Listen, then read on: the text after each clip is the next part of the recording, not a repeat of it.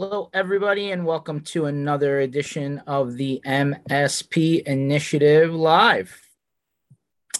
Just catching up on uh, a bunch of stuff, right? Now that we've been off the road for a week or two, and uh, man, the uh, the news and current events surely don't uh, don't take off, right? Even though that we're uh, we're traveling. So, uh, Keith, I see you popped in. Keith, I'm gonna I'm gonna I'm gonna promote you to a panelist we're going to let you jump in today and uh, give us some commentary.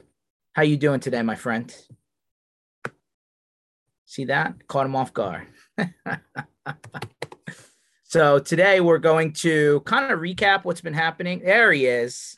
Pretty fly for a Wi-Fi. There it is. By the way, um, you're in my uh, you're you're in my soon to be thank you list, but I got to meet for everybody out there that watches this, and I know we we have a little bit of a following. I got to meet Keith in person in uh in in Orange County, which uh, was great weather. Um, no complaints there. Um, we caught Keith just right at the tail end because he apparently yeah. was was having some problems over there at the uh, the LA ports, and uh, I, at least I can say I'm not the only one that gets stopped by some sort of government security body, I guess. But uh, uh, yeah, unfortunately, I'm getting stopped way more often than Keith. But hey, you know, I take it where I can get it. Well, yeah, it's, it's been an amazing time with with the backlog at the ports, um, and and and actually, they're looking at it going on for at least another year. I mean, let's talk about that for a second, Keith, because like we're hearing this from everywhere. Um, like, why is it like? I mean, obviously, the one part you you know you shared, which was you know just COVID, you know, policies and protocols and what have you. But like we're hearing like not just 10, 15, 20 ships, we're hearing hundreds of ships being backed up. And everybody's just confused why. Why is this happening? Well, I think if you look at if you understand the logistics of the supply chain and go backwards. So if distributions underemployed, and, and we're talking retail distribution and, and stores, um, then it backlogs to the distribution centers, to the warehouses, to the intermodal, to the trucks, and so on. Now, California is an interesting state. Um, we like taxes and fees. And so you make regulations that say, okay, we're going to do this clean air initiative. So we're not going to let trucks older than a certain age and the truck driver said, we just, we'll just stop driving to California. Um, and then you so what actually occurs which is an interesting study which happens a lot when government gets to legislate smarter than their capabilities. Let's put it that way. Mm-hmm. so they cause longer lines at the pickups and longer idle times. And the estimate is they've backlogged commerce and they've increased pollution so um, and then you start running into um, impractical protocols and um you know i mean keith it almost sounds i mean you're in it right? I mean because of your you know your your customers and you being kind of in the consulting realm right? Helping these people with technology at the ports in la but like uh-huh. it kind of feels like they're intentionally backing up the ability for these goods to come into the country for some reason because they're just making it intentionally difficult to do it and you know, you stack that on top of the still the ongoing chip thing, right? The just the fact that there's a you know a shortage of computer CPU chips for a lot of things, cars and everything else. I think somebody posted on a forum the other day that Dell is literally out of computers. you know, it's like a five month backup, yeah. and then and then you add on top that you're hearing now in China, um, they're literally in the middle of the begin, or they're literally in the beginning of what their own version of a 2008 financial collapse of some sort where they're literally rationing power and you know manufacturing warehouses are only rock, running two three four days a week not seven days. And you know they're in a problem where like companies that have all this debt are literally you know going you know bankrupt basically right? You know with trillions of dollars of debt. So like you couple all of that together and unless somebody's going to start manufacturing goods domestically really fast you could literally be seeing backlogs going into the middle of 2022. I would say further. You know, you look at the, and, and I'm going to be a real smartass, not that I've ever been before. if you've ever done advocacy, which is what I do besides work, uh, you know, I do a lot of advocacy. I, I meet with politicians often, like multiple times a month. Not okay. on tech. Um, I was uh, mostly for special needs, disabled, aged out youth, under. You were saying that, yeah. So as you do that and you walk away meeting these people, you no longer believe in conspiracy because you're amazed that they were smart enough to wake up and tie their shoes. Hmm. They're, liter- they're literally not the cream of the crop. Someone asked me the other day, and I, and I answered, you know, they said, seriously, out of all the, I was had just got returned from a legislative trip and, and then conducted an ethics panel review.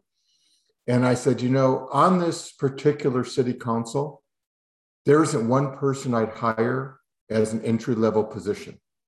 Wow. That's um, a statement.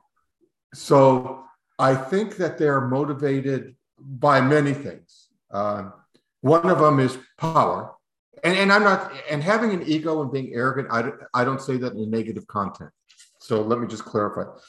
They have a lust for power, they have a lust for acknowledgement, and they have to pander for votes. And yeah. so they just happen to listen to whoever is the most vocal, which is not the majority. Uh, I dabble in, in, on the fringe of politics. I'm an oversight and ethics panel review, and I look at it and I say, one thing I find that's prevalent is it's not the majority that speaks. So the majority, I look at it, and I'm a simpleton. I'm not a smart guy like you.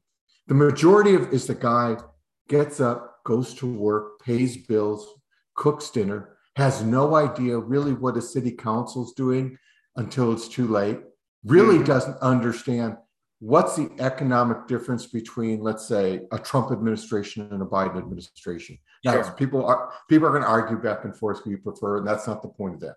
But they just don't understand the difference in the in the policy, in economic policy, until it's too late.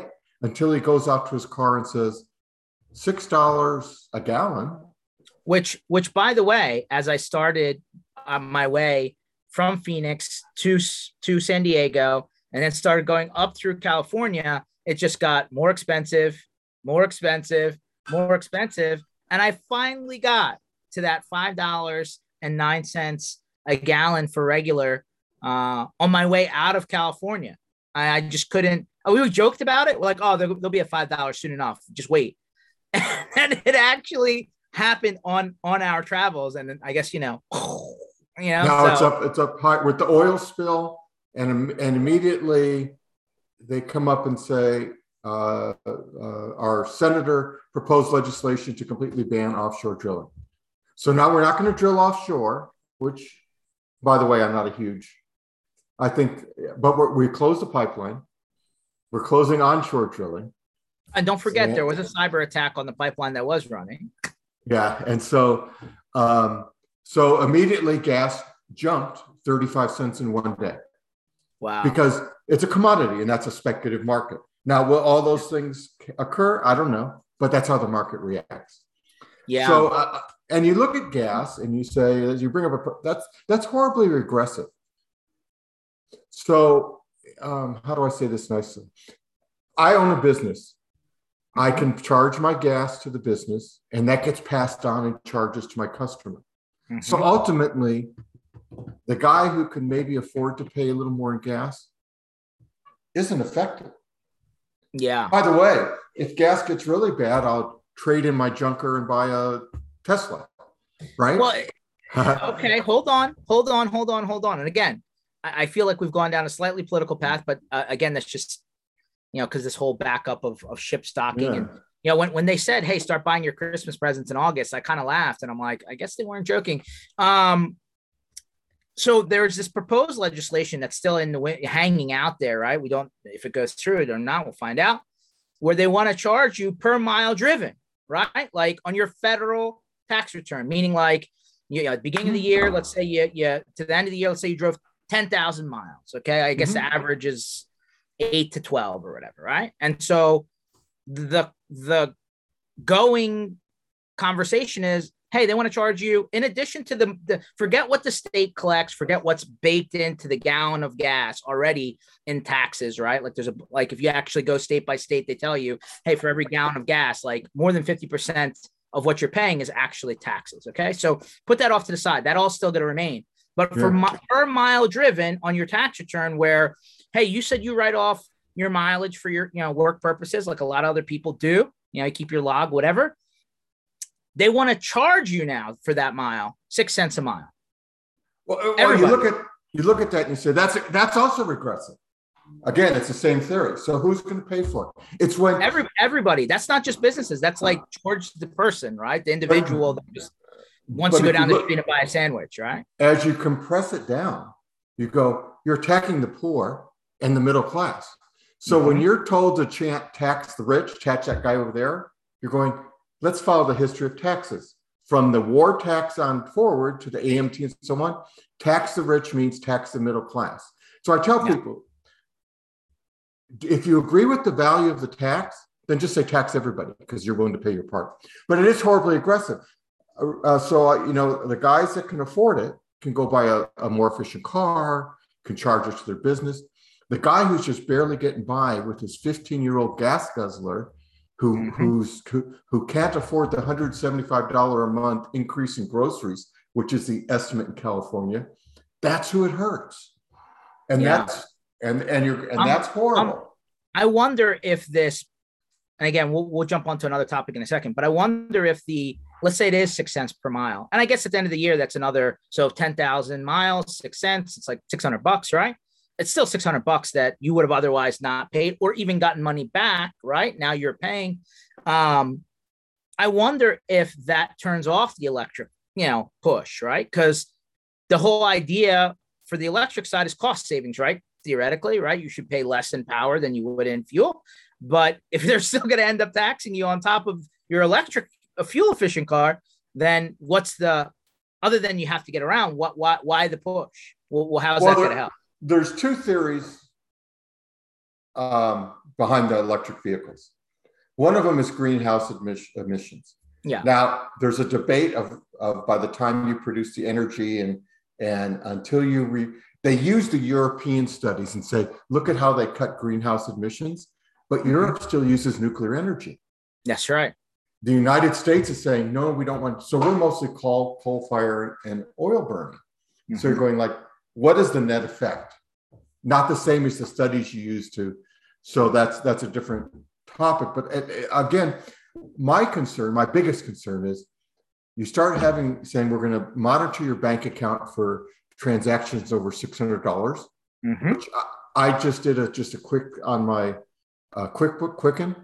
That's about seventy percent of my transactions. Oh yeah, I mean for for anybody in our space, like if somebody comes to you and you can get them, right? And they said, I need 25 laptops. That's, that's a pretty big purchase. Like $600, yeah. like. This is know, on my this, this is on my personal account. So I'm talking yeah, about no. how often is IRS going to be in my personal? And then you say, how do I charge you per mile? Unless I start tracking where you go.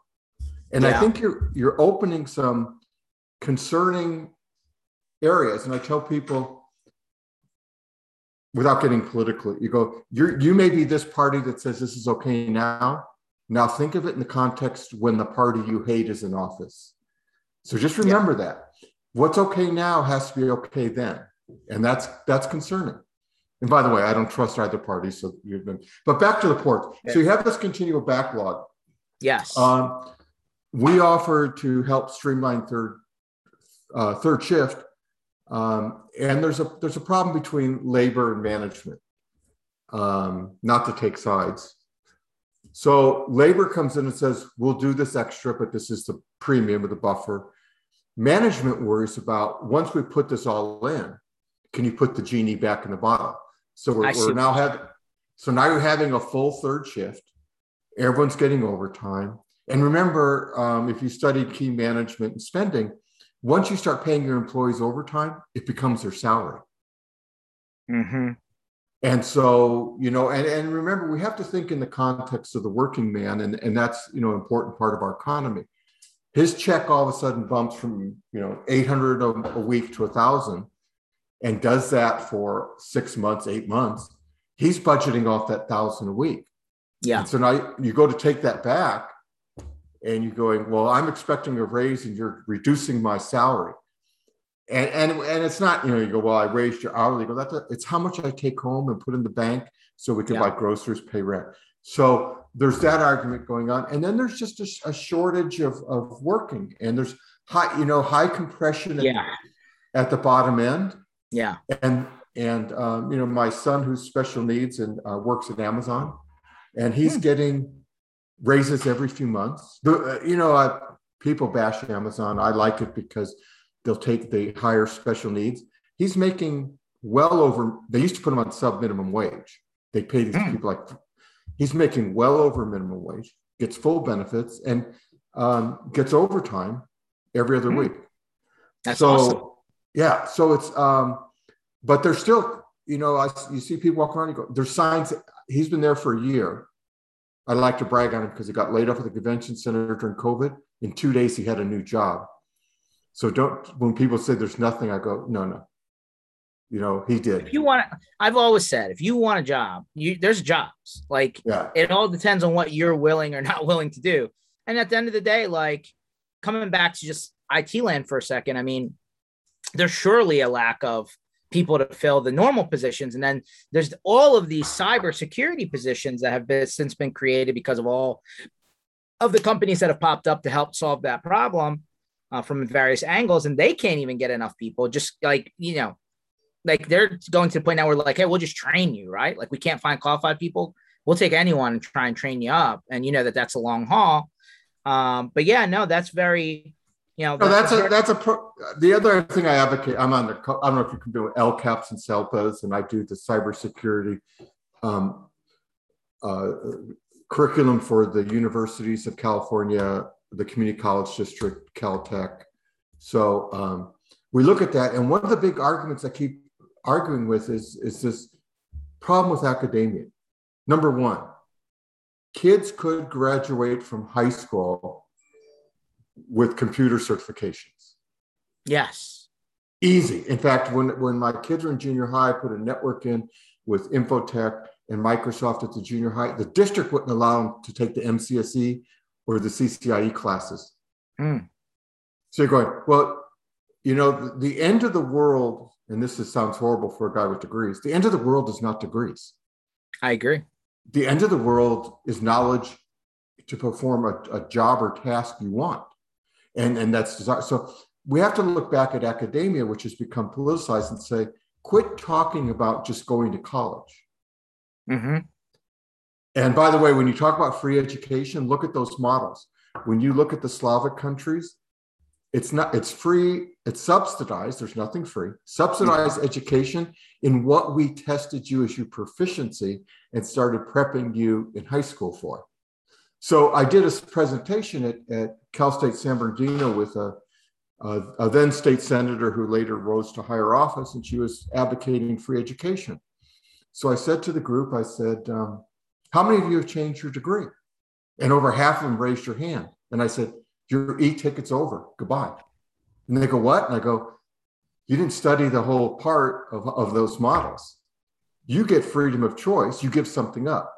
Well, and, and I think it's the fact, it's the, it's that we don't present really good guidance. You know, you sit there and say, let's introduce them to careers and let's put them on the career path earlier. The next thing is we have this compression in college. I don't know if you have kids in college. No. So they're get in the yet. final two years, there's classes that aren't available. So school's too expensive. It's not student loans, it's how much you finance, if you want to know the problem. Uh, academia is too expensive. And then they start saying, well, you're a junior and you need these classes next year to graduate and get your degree, but these aren't available. So you give up being a student, so you take these that are meaningless towards your degree because you don't want to lose your student loans and the whole process you're going. So they need to have better allocation of resources and stop teaching social and teach technical and teach um, appropriate business skills. yeah. And so I think that's that's an important part. The part about um, interning and training from someone that has no background is that's high cost for an employer. And I think that's just something we have to be concerned about. You know, a guy jumps in. I've had people call, "Can I? I want to work for your company. I want to do cybersecurity." And we start them on the basic stuff. They go, "Oh, that's not what I want. I want to be the guy at the top." And so that makes uh, that's a just a costly venture. Not that it's not valuable, but you have to price that in. Yeah, no, I mean, listen, um, uh, my wife works in higher education. She has since she graduated. She actually works for the college she, she graduated from, which is great, university. Uh, so we are at totally different ends of the spectrum. Uh, but we we some sometimes go back and forth in this. Uh, I try and limit it because you know you end up losing at some point. Uh, you know, in this conversation, or at least where I sit. But yeah, I mean, technology is something that doesn't require a degree. I never thought that it did, and um, you know, uh, you know, and the way that they do teach technology in university is not hands-on; it's more textbook, and I feel that that grossly puts people at a disadvantage for when they come out, right? Because if you took a somebody who went to a hopefully a four-year program and actually graduated in the four years, because now four years is really five years, but let's say they graduated in the four years, had somebody actually run that four years and real real world knowledge, I believe this person is ahead of this person in actual skills. And I don't know if this person ever catches up. I think that if that person keeps the pedal down, they'll always be ahead. Now, of course, that that doesn't necessarily happen, right? There is a plateau, but I feel like the practical knowledge always always trumps the the, the textbook knowledge. And I just don't understand at the price point um, that these programs are costing. Obviously, you know, different in your state if they're not paying anything at all, but let's say they are um, why aren't they switching to a more hands-on approach where they are learning the practical skills that come along with what they're trying to teach? And I just don't see it. I, I see the opposite. I see they're still following the old school blueprint, and I don't know why. Um, for a lot of, first of all, there's there's a social aspect, and then again, we I know it's your show. We don't want to get too too political, yeah. but there's a social aspect. You look at the legislation that passed in California. I had one assemblyman said um, I'll, I'll, and this is how it's done. It's Monty Hall. I'll back what you're proposing on special needs legislation. Will you stand up for ethnic studies? And I said, no. He said, what? And I, and I said, first of all, I'm not going to put more on the plate of teachers who are failing at their core competency. And if you look at California, we dropped from top 10 to number two to the bottom. Wow in 20 years in education and you're saying let's do what we need to do and let's mm-hmm. let's focus on our core competency and not and then um, let's look at direction and more technical we, we took all the all the um, shop classes out of california schools that like there's something like there's something wrong with being a machinist my my brother that i uh, helped raise was is a uh, that's regardless education he has no college degree and he's wildly successful, owns an aerospace company because he spent time in shops. That's what's his forte. And you know what? Had it not been for shop, he would not have stayed in school. There was nothing else that interested him at yeah, all. And, and listen, like my fa- my father was uh, you know, in a carpenters union. He was a cabinet maker. Uh, so he worked, you know, he's you know, you know, worked with wood and and you know, built stuff all the time, which I thought was cool. But it was a tough job. You're on your feet all day long, and you know, some people are built for that versus sitting behind computer screens like we do. But um, it, it is it's an art almost, right? And I think it's less and less people learning those skills.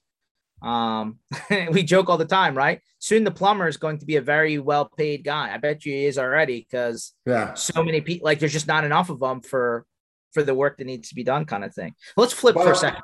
By Let's the way. I just want to make one more comment on degrees and technology, which yeah. I think are overrated. I was just in a group where they're talking about this, all this proposed legislation going on.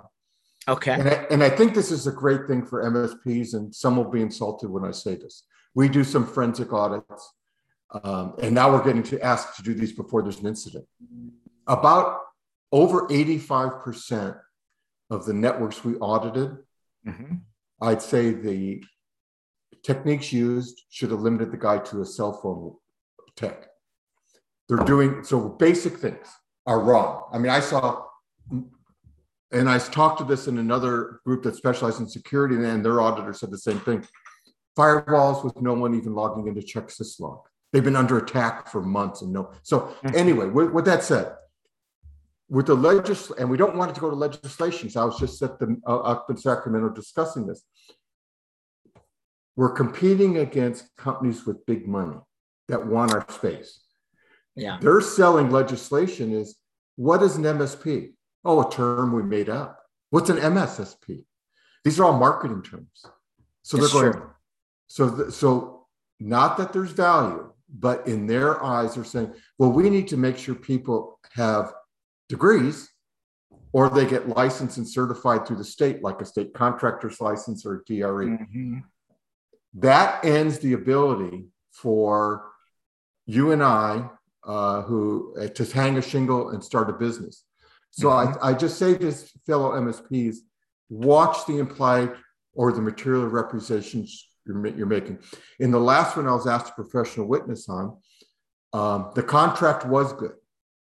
The website said, uh, let us manage your security and don't worry. In California, there's laws, and there may be in other states called unscrupulous advantage. And we've talked about that before, where it's not, you're supposed to be the expert, I'm done.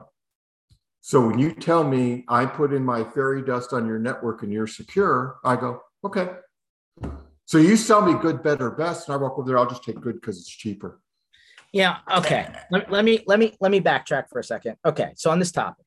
Yeah. Uh, and again, we've had Brad Gross on, and I, I plan to have him on again soon because you, you just always a wealth of knowledge coming from a, a yeah. legal person that understands technology. And by the way, there's not a lot of people that do both well. Okay. So that being said, like, yeah, the marketing, like Brad always say, don't, you know, don't say something, you know, like you are there to assist them to try and accomplish a goal. But when you're presenting security as, as a solution or the package of things that are security as a solution to your, your end customer, the, the, the presentation should be, hey, these are some of the standard practices that are now becoming you know commonplace right to help layer security in but there's no guarantee. All we're doing is trying to reduce your risk but you still need a safety net at the bottom. So i, I was talking to a medical based end customer uh, you know for for for managed services and the uh, one of the owners said do do i even need this and i'm like well, do you lock your door at your house? Like what like what is the minimum to feel safe in your house? This is the same question from the technology standpoint. So I was like, I don't care if you're a hot dog cart at Yankee Stadium or you're in the you're you're delivering medical services. Yes, you do need this. I was like, but I'm going to go a step further. There's no perfect answer. The government gets hacked all the time and they have technically print money, right? um, you I was like, you should have, you need to also have adequate coverage, right? Insurance mm-hmm. coverage, right? Cybersecurity coverage. And he's like, well, how do I know how much coverage I should need? And I'm like, that's a great, that's a great, actually a very good question. I was like, there is a way to, you know, calculate what your data's value is worth based on how many records and what industry you're in. Like, there's actually, you know, an actuarial table somewhere to help, you know, calculate this, right? I was like, having too little coverage ends up hurting you. Having no coverage absolutely will hurt you because you know all you're doing is you have no safety net, right? You're driving without mm-hmm. insurance mm-hmm. coverage. And so he's like, well, who do I talk to? Like, how do I determine how do I need a half million? Do I need a million? Do I need five million? I'm like, well, the que- the first question is, do you even have any coverage? I was like, because if you don't, then we have to fix that first. And a lot of the times, depending on how much coverage you have, and what insurance agency you go with, they're going to dictate part of what you need to do. Not everything, not everything, right? Brad always says, mm. what is the standard of care in our industry? Is it defined? Like it that really isn't defined. Like Keith, your your your position on security may be completely different than the next guy, but to your point, there is no there is no body that says this is the minimum, right? Is it CMMC three? Is it ISO whatever? Is it HIPAA for this guy who's in medical? Like there, like there is no quote unquote standard of care, but that terminology really rung true to this guy because he was in medical and standard of care is very clear what that means. So I was just like, hey man, listen, um, you you've asked the question, what are what you know, what should you know organizations my size have? And I said, I don't like you being in medical versus not doesn't really make a difference from where I stand. I think everybody needs to have this checked and covered because three three things are going to happen, right? One, you're going to have a security event, and one way or another, there's you're going to have to notify people because there's a security event, and you're going to have to remediate it. Two, you're going to have business downtime, right? Mm-hmm. Are you being? Do you have insurance for the amount of time that you're losing running your operation while you're trying to deal with the issue?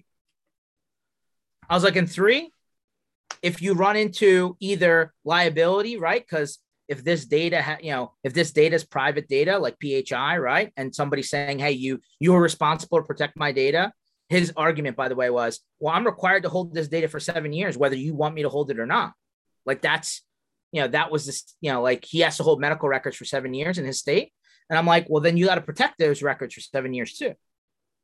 Right. Like it's, but you're on the right, you're, you're definitely on the, on the right track. Uh, when Brad's on, and, and there was another guy who's on a, the MSP security call that Andrew puts on, one of his panelists, yeah. who's, who's, who, when we were discussing this, said it exactly mirrored what he was going through. Let me explain to you how this court case worked, and, and everyone can make their own conclusions. The, the person attacking the MSP was the client's insurance company's lawyer. Mm-hmm. Basically, uh, in my Reader's Digest vision, and I'm, I'm not Perry Mason, I saw it as an attempt of the insurance company to defer their exposure to this MSP. Just the same thing in car accident you hit me, but the guy behind you hit you, and you know we're going forward. So anyway, the first question was, what makes you qualified to have um, presented yourself as a technology expert?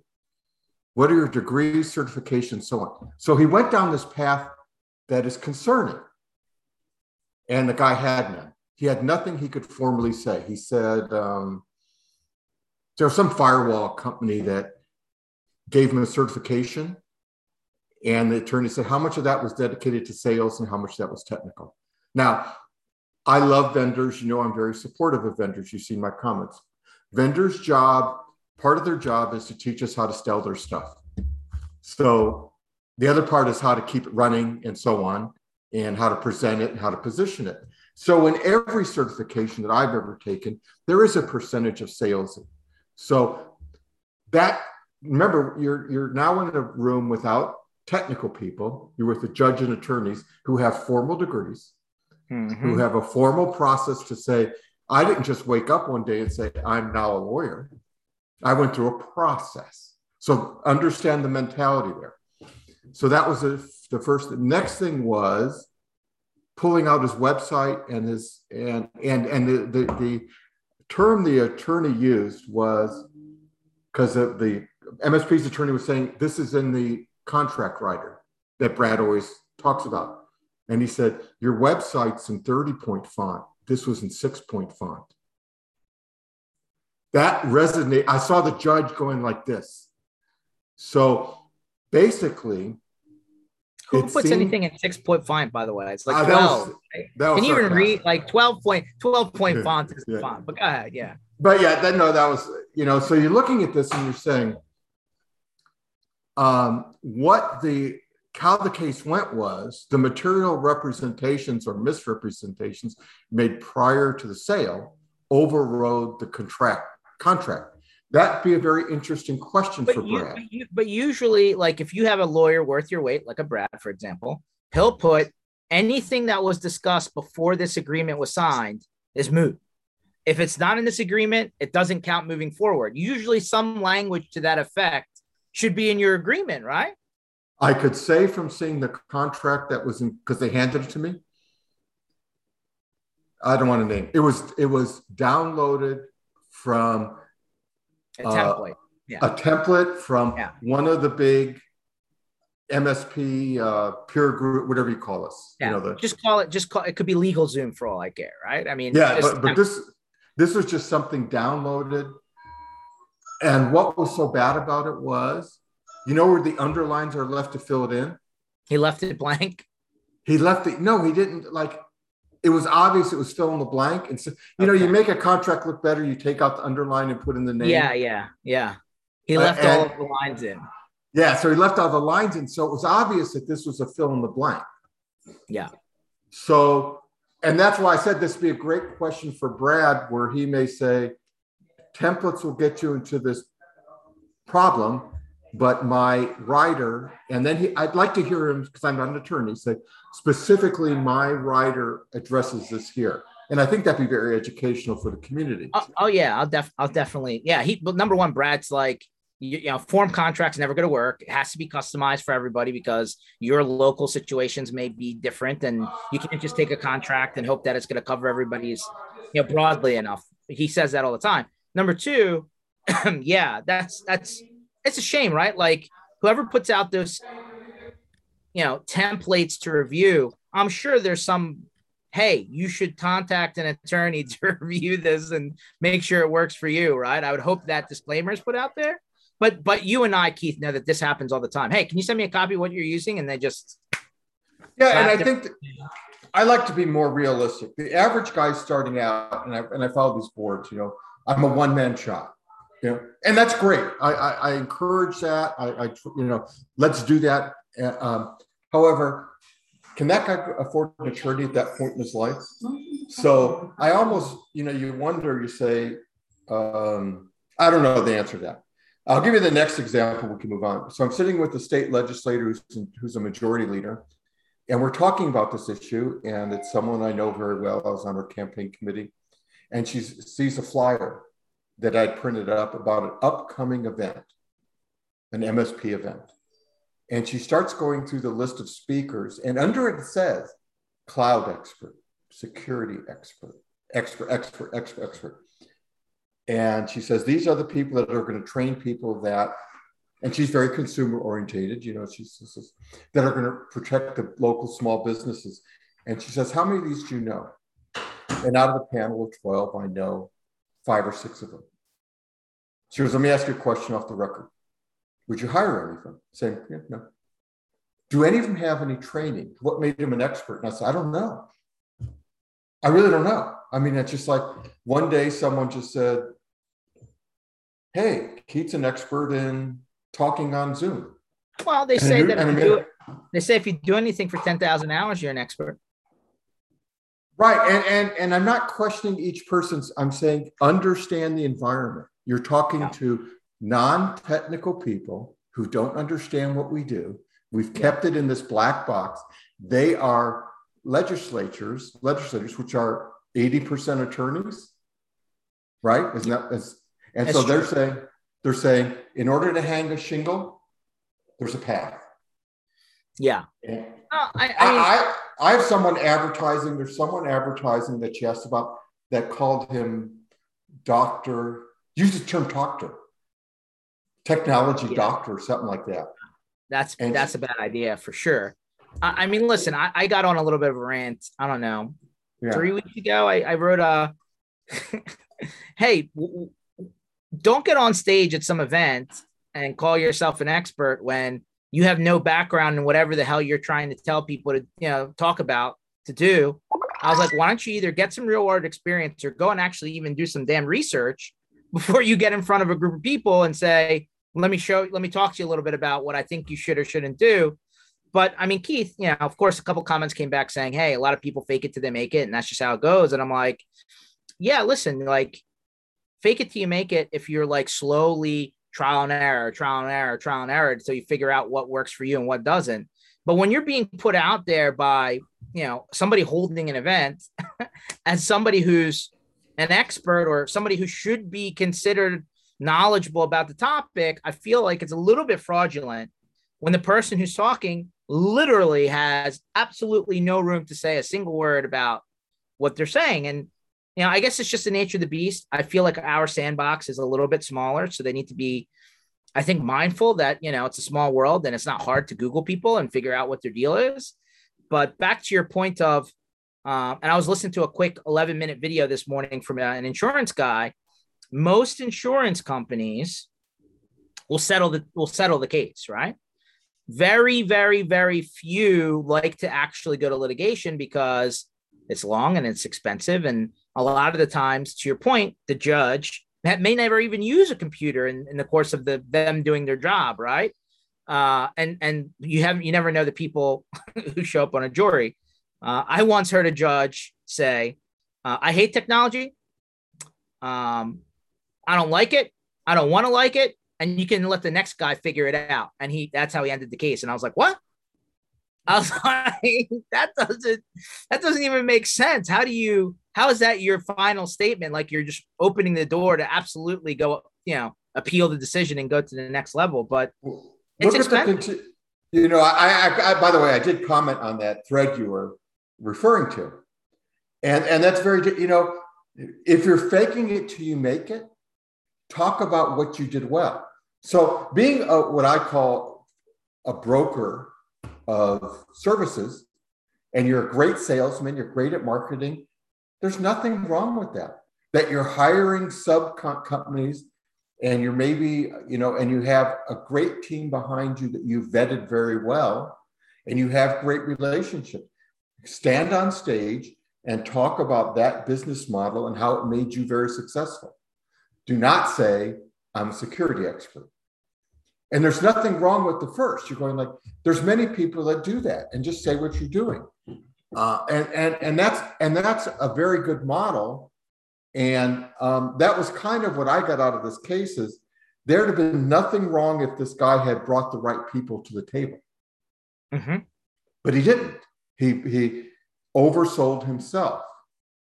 And so um, and that's how the, the court leaned. And this poor MSP that was only in business for four years is probably uninsurable now in California and unemployable.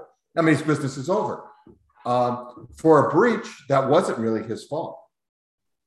That's a shame because the breaches are going to have, like, at this point, and I had Ryan Burton on from Pax8 a few months back, and he's like, you can get, like, if he, he said, if you were to ask me a percentage, right? And knowing that 100% secure is a dream and never is real, right? But let's just call it 85% risk reduction. Okay you could accomplish that for not, you know, like less than a hundred dollars a user a month, right? I mean, if you brought the right vendors together, right? SOC, mm-hmm. XDR, yeah. MDR, like you start stacking all this and you and you put it together properly and you package it, you could potentially, you know, you know, with today's technology at the small business level, you could reduce your risk by 80 to 85%. Let's just say for $100 or less per employee per month, right? Um, and again, that's not 100%, and there's no guarantees, but I'm reducing the possibility, right? So it just seems like a lot of people, Keith, when they go to have that conversation with their customer and they're like, hey, you're basically charging me double what you're charging me for everything else that you do to talk about this word security. And the response has to be, but yeah, I mean, I'm not coming out here just putting my hand out, hoping and praying. I'm just, you asked me, what is it going to take to make sure you're not the name in the headline? This is the start of that conversation, right? It, there is a cost. And some people just, you know, like I tell, you know, my recommendation to people, and again, I'm not putting myself out there as a security expert, but my recommendation to people, if I was sitting in your shoes, is at least start mandating some of the beginning pieces of that stack as you increase your prices every year and you start checking these boxes granularly so that by the time you get to hey we now need to make a jump in order to cover this last gap you're halfway there. I will say um, and, and, you're right. And, and by the way that's why i don't like good better best because i don't like if if if i'm a you know, technology naive, but I'm a home builder. I'm good at what I do. Let's respect that. And you come in and you say, good, better. My assumption would be, you wouldn't offer good if it doesn't work. I'll just take good. Because I really don't care about SOC and SIEM and XD. You know, I don't care. I want to get out. I want to put this behind me and go out and build houses. Mm-hmm. So that's number one. Number two is the, to me, the real money, and this is to your MSPs listening, is not in selling commodities or brokering services. It's in selling business processes and value. And if you look at security, you know, I, have said this to you before, and I know, and I'll, now I'll get more bad tweets and comments on Facebook. We are not heroes. We do not own the network, and we don't have red capes. We are part of a process. And the real money is as we integrate technology and security into workflow and business process. When we recovered the regional center during the terrorist attack, not if I've ever told you about that in San Bernardino, and started cutting checks within 24 hours, 20% was technology and 80% was process, procedures in place before before we didn't it's not like we predicted we were going to have a terrorist attack. We didn't know what it would be. But with the building shut down with the campus locked down by the fbi we were able to move off site and begin functioning to help with the disabled community. That is because I, I, of I mean, process. you're 100% like to echo your story right? When the whole colonial pipeline thing happened and they shut down and gas skyrocketed and people couldn't get fuel on the east coast like some of the kind of oil industry, you know, talking heads came out and said they could run that pipeline manually. They can flip those switches and they can keep that fuel rolling manually. And the CEO came out and said the people who could have done that are no longer here. And the people that are here only know how to do it with the computer. And so, you know, while you could be right, while it could have technically been done manually, we don't have the people who have the extra spe- expertise to do it without the computer on. I mean, that's well, unfortunately. At, at the Port of LA, we replaced a paper system.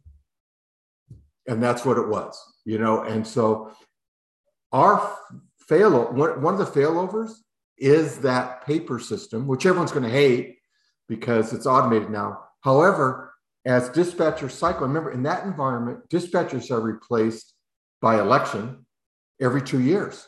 So every mm-hmm. couple of years, we're having to train people on a process that was in place. We, we implemented in 99, so 20 plus years ago. So it's called documentation and process and procedures. And by the way, that's that is a value add that makes you pretty sticky with your customers. Because when you walk out with one of the sheet that says these 10 things, and I walk in with these 10 things, all of a sudden it's like, let's whip out the blue light and see where I can get the cheapest price. When you talk about tying it into their site specific business process and workflows, that sheet of $100 per workstation or per user per whatever you do is out the window. Yeah, 100%. There's no question. Real quick, I want to flip over into um, a couple things before we, we get to the end of the show, just current event stuff. So, yep, not plugging me at all here, you know, on, on my B VoIP hat, but obviously VoIP providers are surely under, you know, pretty much target, right? Globally, right? Uh, we had two in the UK that's kicked it off. Then you had uh, VoIP.ms in Canada that got hit, uh, and we're down for weeks. I don't know if they're even back up now, maybe. And then, uh, of course, bandwidth.com was the big guy, right, on the block. Uh, and then, you know, they just seem to be kind of going right down the line. So, um, with this DDoS, which is kind of an old style of attack, but still very viable when you have you know, a, hundred, a million computers, you know, compromised in a botnet, you know, just sending what could be as simple as a ping request, but from millions of computers simultaneously, you literally cap out the resources um, that are, at, you know, literally the pipes going into the data center, right? Kind of thing. So obviously, this is, you know, the VoIP's obviously top of mind just because we've just seen it, right? Um, you know, and, and, obviously bandwidth was one of the, you know, I was talking to a guy last night at nine, uh, my time, and he said, um, okay, so bandwidth has 40% of the VoIP DIDs in the US and Canada. I said, yep. He's like, well, where's the other 60%? Like, if I were to have multiple vendors, who else is part of, I was like, I, you got a lot like my answer, but like five companies own 90% of the traffic and like the rest of them fit into the last 10 you know like a thousand companies fit into the last 10 and five companies have the 90% so unfortunately if you target those five um, you have very little room you know to really go anywhere uh, kind of thing so you know it was an interesting conversation then of course you know, a lot of people like, oh, look, uh, this this thing came out from Cloudflare, right? Cloudflare came out and said, hey, you know, this is how we're helping. You know, I think bandwidth obviously had a certain uh, amount of uh, capacity for DDoS protection, and then like they realized they didn't have enough, and like Cloudflare is like covering the gap kind of thing. Mm-hmm. So they came out and planted their flag and said, hey, if you have VoIP and you don't have protection, call us. I mean, but it wasn't even a VoIP specific thing. Like if you had 30 you know, and, and I don't know if this is exact number. I've been told this secondhand 30 terabytes per second. That was the amount of traffic being hit at some of these data centers. And 30 terabits per, terabits per second is not small. And it's funny because Cloudflare today said that they have like 110 terabits of available network capacity. So think about that 30, 30, 30 terabits of their 110 was just the bandwidth attack. So it's a, a couple of things I heard, and you're you're you're deep in the VoIP. Was number yeah. one was the security was not as high as it maybe should have been or could have been in hindsight. And we're all great Monday morning. I just don't think they suspected that it would ever be as high. Yeah, we're, we're all Dak Prescott's on Monday, but yeah. Uh, so I think that there was there was that was not a data rich environment. So I think that logically they said, well, we're not really on the high attack attack list. They find out, well, you are for extortion. So it's a learning event. So you can't, I don't want to point it's a learning event. I think that the underlying uh, VoIP providers now say we need to, and, and you know, we need to figure out a better way to secure the system. Back to the customer side, and you bring up a great point. We're highly dependent. We have many lines going to. We dispatch workers off the phone, they check in off the phone. The fact that we were able to, that we have planned, discussed manual procedures, because it wasn't like I could fail the phones over to something else. The DIDs were dead. That's how the attack we had a week or so. I go, I couldn't even go on and, and reroute them, say reroute these calls.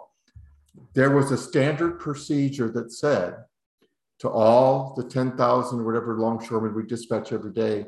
If this doesn't work, your options are walkie talkie. You'll come to the hall and check in on the kiosks and so on. So, so there was a manual, non technical backup because butts needed to get to the port. And that's my suggestion to people. So you're going, you can get on the phone and yell at your VoIP provider all day long. He's just sitting there going like, oh, some, you know, you're you're subject to how honest is your, you know, provider being with you. Are you up to date? You know, and I see those notices will be up in an hour, and so you fudge it, and then you're still wrong. I mean, it's a quandary. And so the real answer is, how are you going to help your client function? That's how you soften the blow. There's no, I couldn't, you know, drive over the the dispatch center and just sprinkle fairy dust and say you're back online. Yeah. It, it is what it well, was. And, and, and part, you know, again, I, I, with this call that I had last night with, uh, with a partner, I was just like, listen, like the concept of POTS lines or, you know, analog lines, T1 lines is like, it's all VoIP on the back end, right? So, like, even though it looks that way to you coming to your building, it's really VoIP on the back end. And by the way, a lot of these people are using other white labeled services from other people. Like I just I said this one guy's like my customer said go to AT&T, put my numbers on AT&T and call forward my numbers from AT&T to the VoIP number. And that way, if the VoIP goes down, AT&T should still be running. And I was like, yeah, that that's not how it works. like, like you could try that, but like you didn't realize that AT&T is also on VoIP, right? And they're back. Like, like for example, did you know AT&T's Cloud PBX platform is just RingCentral rebranded? Yeah, you know, I, you look at that and you say, you know, by the way, when a customer says that, I appreciate that conversation. I go, hey, you know what? I'm glad you're thinking like we have to think, so you know what we're going through. Mm-hmm. And, and and then you follow that we've explored that option, and here's why. You know, and so and, and and the real discussion comes down is if you have a big enough checkbook, I can make anything redundant. Sure. I could I could basically say, I'll, I'll take whatever I have there, 65 lines, whatever, and buy another 65 from another vendor, split my switch, have multiple SIP. Well, you know, I'm talking the, you know what I'm talking, right? And I could lessen the blow. Yeah. Now you start adding that up and they go, well, we were only down one time in 15 years. It's not worth it. You go, well, does it make more sense to have a manual, not have to pay every month process? And sometimes that makes sense. And you go, yes, those days the stress is high. Everyone's insane. You're sitting there with someone, are you up yet? Are you up yet? Are you up yet? And that's why these things have to be pre planned, not on the fly. That everyone says, we're failing over. We all know how to do it. Get in your foxhole and do your job. Hundred percent. I mean, there's there's absolute value there, and I think everybody. I think IT services has marketized the words disaster recovery and business continuity, but there's a whole nother side to that, which Keith is very well versed in clearly. Uh, but at the end of the day, right? Like, I think the the message to take away from all of this is that um, nobody, no, you know, like anything could be next, right? Like, it, it you know, and, and, unfortunately, you can't plan for everything because you just okay. you, you, there's no crystal ball, but um, but you can plan for a lot, right? And so at the end of the day, I think that um, to Keith's point, when your customer's coming to you having this type of conversation, it's a good thing actually, right? Like because you're actually now you know, kind of doing the blocking and tackling type conversations that we all, you know, have to do on a regular basis that the customer never even appreciates because, you know, they're just trying to lessen their bill, right? Until there's a problem. And then all of a sudden it comes right back up to the top of the conversation. And, and by the way, that conversation promotes you from a vendor, an MSP or whatever, or trusted advisor, whatever marketing term we're using this week, to truly, everyone talks about this VCIO and you're going to get rid of the V. We're not virtual. We're sitting in and making those process decisions. And it promotes you to that level. And you say, you know, people say, well, my customer added this to the network and didn't tell me. And you see those things all the time. You go, if you're doing your job right, that wouldn't occur because you're part of the business process flow. Yes. Yeah. Sending my call to voicemail there for sure. Yeah. Sorry, so, so no, so that, that's what I think you look at is you say, and, and, that brings a value in there. And, and the reason people were stressed the day all the VoIP went down, you know, was they they had no op. It, it was like, what do I do? I, well, I call George, and, you're going like, no, that's not the plan, because you can call George every 15 minutes, and it's still not going to get. His George is not in the data center right? Well, hold on. One one last thing that's worth mentioning is yeah. when the MSP's own phone lines were affected, you should have a communication strategy to get the information out when there are problems, right? Microsoft right. goes down or whatever, right? Like you need to be able to get that message across so that people know how to get a hold of you if the front door is not really there. Oh, right? what a superb point. Be ahead of the curve gives people more confidence that you can solve the problem. Do not wait for your customer to call. You see this, you send out the general announcement on your on your system tray notifier, your email, SMS, on, whatever, every, right? Like every, every get you you're we're on it. We know we're working with you and we're going to update you and you use your whatever method you use to automate those messages and keep them up to date so they don't think they're in the black hole of support that never gets answered. Hundred percent. No, I mean like every MSP should have some mechanism. I don't care if it's as simple as the same status page type deployment that all these software companies are using. You might want to put one up for your MSP, right? I mean, there's shared services across all your customers. You know, Microsoft, yeah. for example, or whatever, right? I mean, that could be that could be your answer, something similar. So, um, Keith, you're always a, a, wealth of information. By the way, I, am gonna I can't help but share the line. Uh, my my employees drive Teslas. I, I I drive something nicer. I thought that was a great line. I know that we're out of context there, but um, we'll we'll have to joke about that more another day. Uh, but anyway, uh, it was really great meeting you in person. I wish we we had a little bit more time, but um, hey, happy to have you kind of jump in and and share your your wealth of knowledge. And we will keep on doing this every Tuesdays and Thursdays, one o'clock Eastern time. This session, every other session online at mspinitiative.com. And uh, we'll catch you guys next Tuesday. Keith, talk to you soon, buddy. All right. Thanks. Talk to you later. Bye. See ya.